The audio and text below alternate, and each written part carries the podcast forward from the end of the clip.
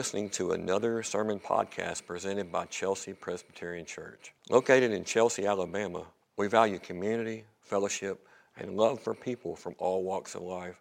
For more information, find us online at www.chelseapres.org or check us out on Facebook. If you have your Bibles, you can turn to Galatians chapter 3. We're going to look at 15 through 22. If you do not have your Bibles, uh, then all you got to do is look in the order of worship. and We have that as usual. So here we are in the middle of our sermon series through Galatians. We've discussed a lot of topics so far. Uh, we've talked about the fact that we're all lawbreakers. Uh, we talked about the idea that we can't save ourselves. Uh, we talked about the idea that our only hope that we have is in the faith that Jesus did by following the law and dying on our behalf. But now, if you've been following Paul, you might have a, a question similar to what he's about to discuss. And that is this. If our relationship, think about this, if our relationship with God has nothing to do with the law, nothing to do with the commandments, then why did he give them in the first place? Like the Ten Commandments. If they can't save us, then what role do they play?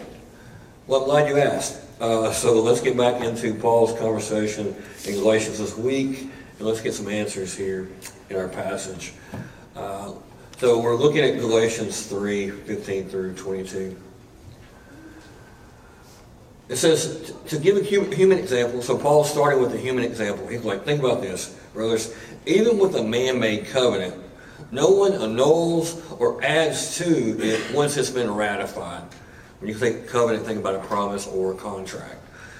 Now, the promises that were made to Abraham and his offspring, it does not say to his offsprings referring to many, but they're referring to one, and to your offspring, which is Christ. This is what I mean. The law which came 430 years afterwards, meaning after Abraham, does not annul a covenant previously ratified by God, so to make the promise void. For if the inheritance comes by the law, it's no longer by comes by promise. But God gave it to Abraham by a promise. So here's the question, right? Why then the law? It was added because of transgressions until the offspring could come to whom the promise had been made, and it was put in place through angels by an intermediary. Now, an intermediary implies that there's more than one, but God is one. Now, uh, verse 21. Is the law then contrary to the promises of God? Certainly not. For the law had been given that could give, and it could give life, then the righteousness would also would be indeed by the law. But the scripture imprisoned everything under sin, so that the promise of faith in Jesus Christ might be given to those who believe. This is the word of the Lord. Thanks be to God. Father God, bless this time together. Uh, give us wisdom here. Uh, there's a lot of words in here that can be confusing or even hard to follow this uh, argument of Paul's a little bit bring clarity to your scripture today. In Jesus' name, amen. Uh, don't get too bogged down if you if you got lost in this passage because uh, Paul is making a very logical argument here, and we're going to talk about what that means uh, as we go through. We're all familiar with contracts. Uh, the idea in some way that you enter into agreements or an agreement. We sign contracts when we buy houses or maybe sometimes when we buy cars, we use them at work, any other areas. Uh, I remember when I was in private schooling, even the kids would take uh, would would have contracts sometimes in certain schools that I have that they were going to abide by certain rules uh, and and wear certain clothes in in certain ways. Welcome to the world of private schooling. But um, last week, uh, a friend of mine mentioned this, and this was um, interesting to me. He, he, said he was skittish. He, he doesn't enter into financial agreements uh, with, with uh, his family. And he said even his friends, when he does, even then, he makes them sign the same contracts as every other people that he would, stranger anybody in his life. Now, it struck me as interesting, but it also, when we think about it, is understandable. Why? Let me explain it like this. Last year, as many of you know, I officiated my own daughter's wedding. But I made my daughter, like everyone else, take vows in marriage. and make a covenant with her husband. And I asked him to do the same. Now, obviously, we know them well.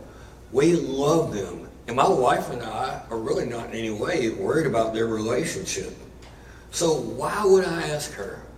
And why would I ask my son-in-law to take an oath if I knew them that well?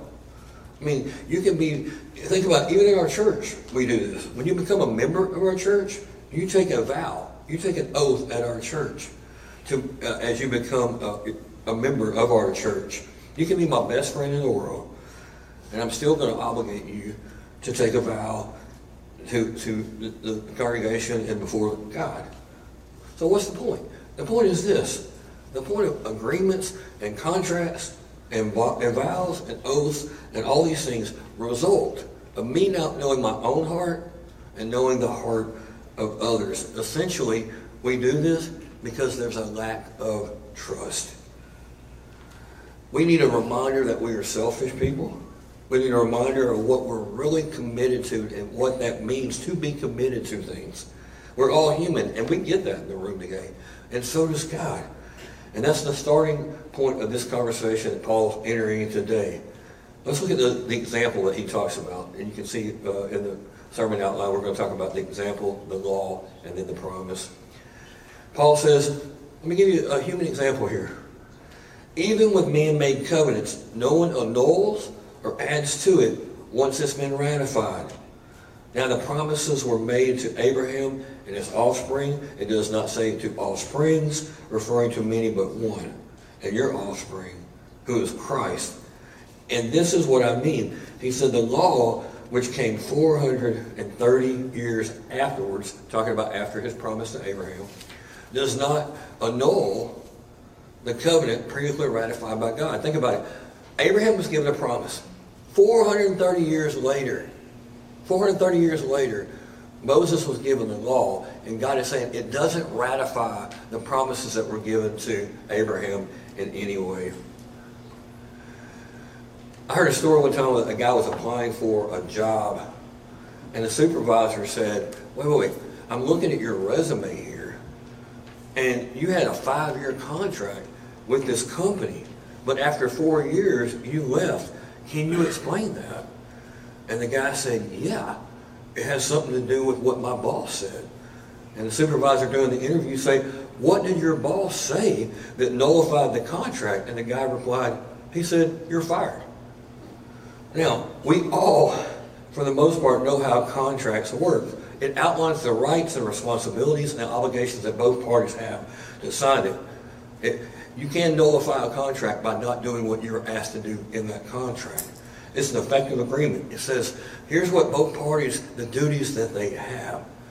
Now, why are we talking about this? Why is Paul talking about contracts and, and all of these things in this way?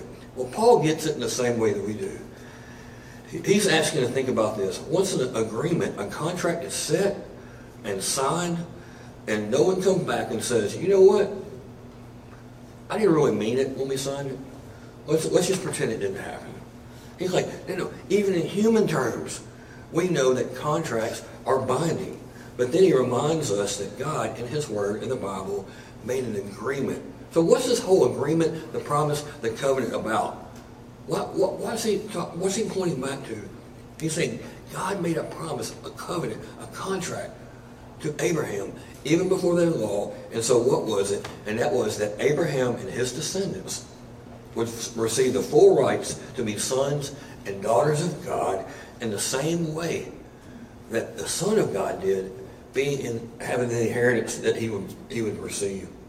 That all of those who have faith in God and the provision for Jesus Christ would be a part of his household forever. That was a promise. That we come to uh, into his household the same way that Abraham did. It applies to you and me and everyone in this room. What's the promise? What's the promise that God's talking about? The contract that he made with you and I was this. That has no conditions, is not based on law, that everyone believes in the promises of God will be saved. That's it. So what are the promises of God? We're going to talk about that in just a moment. In verse 18, Paul says, God gave it to Abraham by a promise.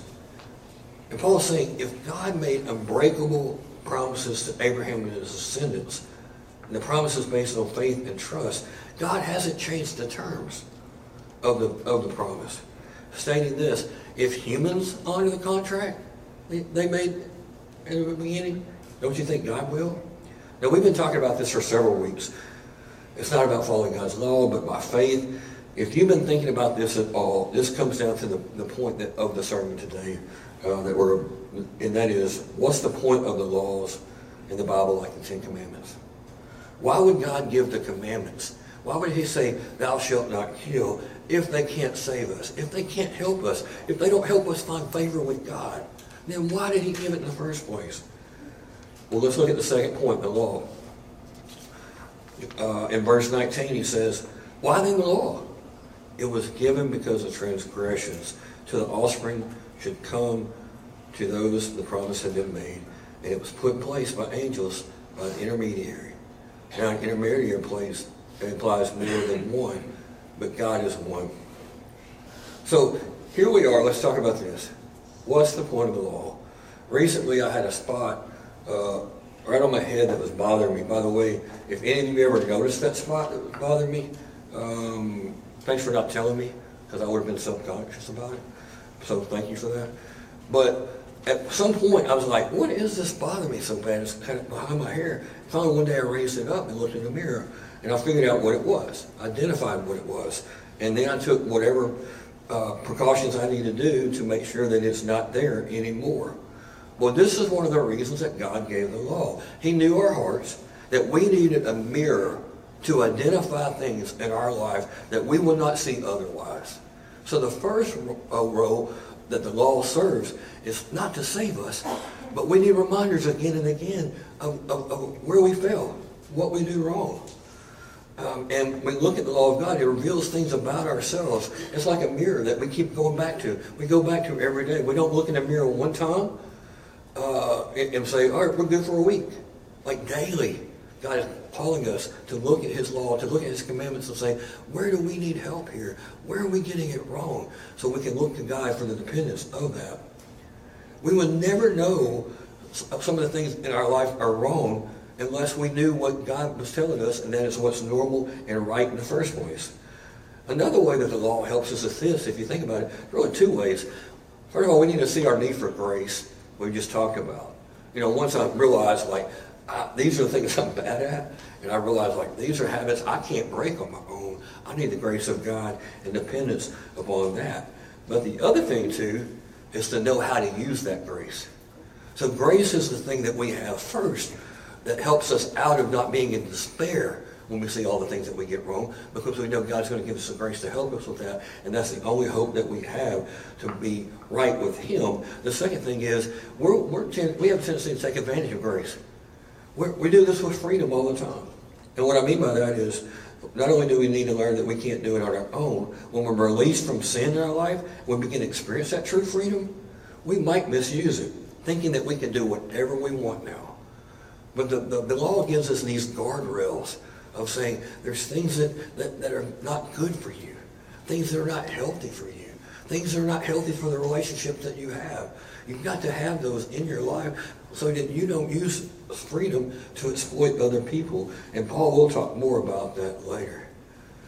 And this is all helpful to view in the law. We've already looked it. It's a mirror to show us that. It shows us our need for grace. It also keeps us from exploiting that freedom. But there's one more point that's better than any of those, which is the main point of what the law and the promise uh, that, that, that, God really points to in, concerning the commandments. So look at the last point here, the promise. Verse 21 says, is the law contrary to the promises of God? Certainly not. If the law had been given give life, then righteousness would be indeed by the law. Basically, if we could follow the law and have life, then we wouldn't need righteousness. We, the righteousness would be from the law. We wouldn't need Jesus, I mean. But, says Scripture imprisons everything under the sin so that the promise of faith in Jesus Christ might be given to those who believe. So the ultimate question is this today. Is the law of God opposed to his promises that we're saved by faith? And Paul says, certainly not. No. Here's why. Think about it. The heart of God has never changed. The law was given to lead us where God wanted us in the first place, not to be good moral people. That's not where he wanted us to be in the first place, ultimately, but to him in a relationship with him. Does he want us to, to follow his commandments? Yes. But the law is to point us to him ultimately through the rules and the commandments and the laws to the heart of, God that's never changed. The commandments are not made to shame us. Or, or maybe you've been a part of churches that, that have used the commandments and the law to shame you or to guilt you in something. They're not made to have us wallow in guilt for what we've done and not done. Not at all. God wants us to understand just this fact that we need Him. We can't do it by ourselves. We can't trust ourselves and others. God knows that. And He's just saying, trust in Him as the good Father that He uh, is and who he, the good Father that He is, and to understand that He, in all His mercy and grace and love, is here for us to trust. He trusts Him to the point where He has done everything to the point of sacrificing His own Son to bring you and me into a relationship, into a friendship, into a household of His family. See, let me say this again. The law of God never changed. The person of God never changed. His plan of salvation never changed. People didn't get saved a certain way before Abraham, during Abraham, after Abraham, than they did after Jesus came. They were saved exactly the same way. And that's through having faith that God was going to make a provision in a way that we could not make for ourselves. But there was a process to get us to change to stop depending on ourselves, to see that we're in bondage and we need freedom, make us desperate for God's love. The law is playing that role as much as anything else in our lives. We needed God's promise of rescue through Jesus. This is where Paul's saying that law and faith meet. Now, we've hit this in a broad way today. Paul's going to get more specific about this as we go on. See, faith fulfilled the law. Faith in Jesus and God's provision fulfilled the law because Jesus fulfilled the law. We break our promises to one another. We break our promises to God almost daily, probably every day. But God never breaks his promises to us. The contract was not on us. It was on him. Throughout history, God showed that he is the same in the past, present, and future, and that he is always trustworthy. And that's why nothing could be more foolish for us to trust ourselves or not trust in the promises of God. Yes, one of the points of the law is to point out our sin, but the most important point of the law is to point us to Jesus. Let's pray. Well, God, thank you for your promises. Uh, thank you for your law. Um, or just uh, there's so many times in the Bible that um, people talk about how they delight in your law and your commandments, and for so long I've looked at those like, how can anybody delight in the thou shalt nots in the Bible? Until I began to realize that all of these things are pointing to you and the heart of who you are. And that's where you want us to find your delight. Help us to be reminded that we need your law. We need your commandments to point out our sin as a mirror to keep us from running off the guardrails of misusing your grace but ultimately, we needed to point to you, and Lord, help us to remember that, develop a relationship with you, and to read even the laws in the Bible as an opportunity to get to know you more and your heart as a loving, good Father. In Jesus' name, amen. We hope you've enjoyed today's sermon. We want to remind our listeners that our doors are always open at Chelsea Presbyterian Church, and we invite all our listeners to join us for worship. You can visit us at 1030 on Sunday mornings at Chelsea Middle School. To hear more of our sermons from our church or for more information, you can find us online at www.chelseapres.org or check us out on Facebook.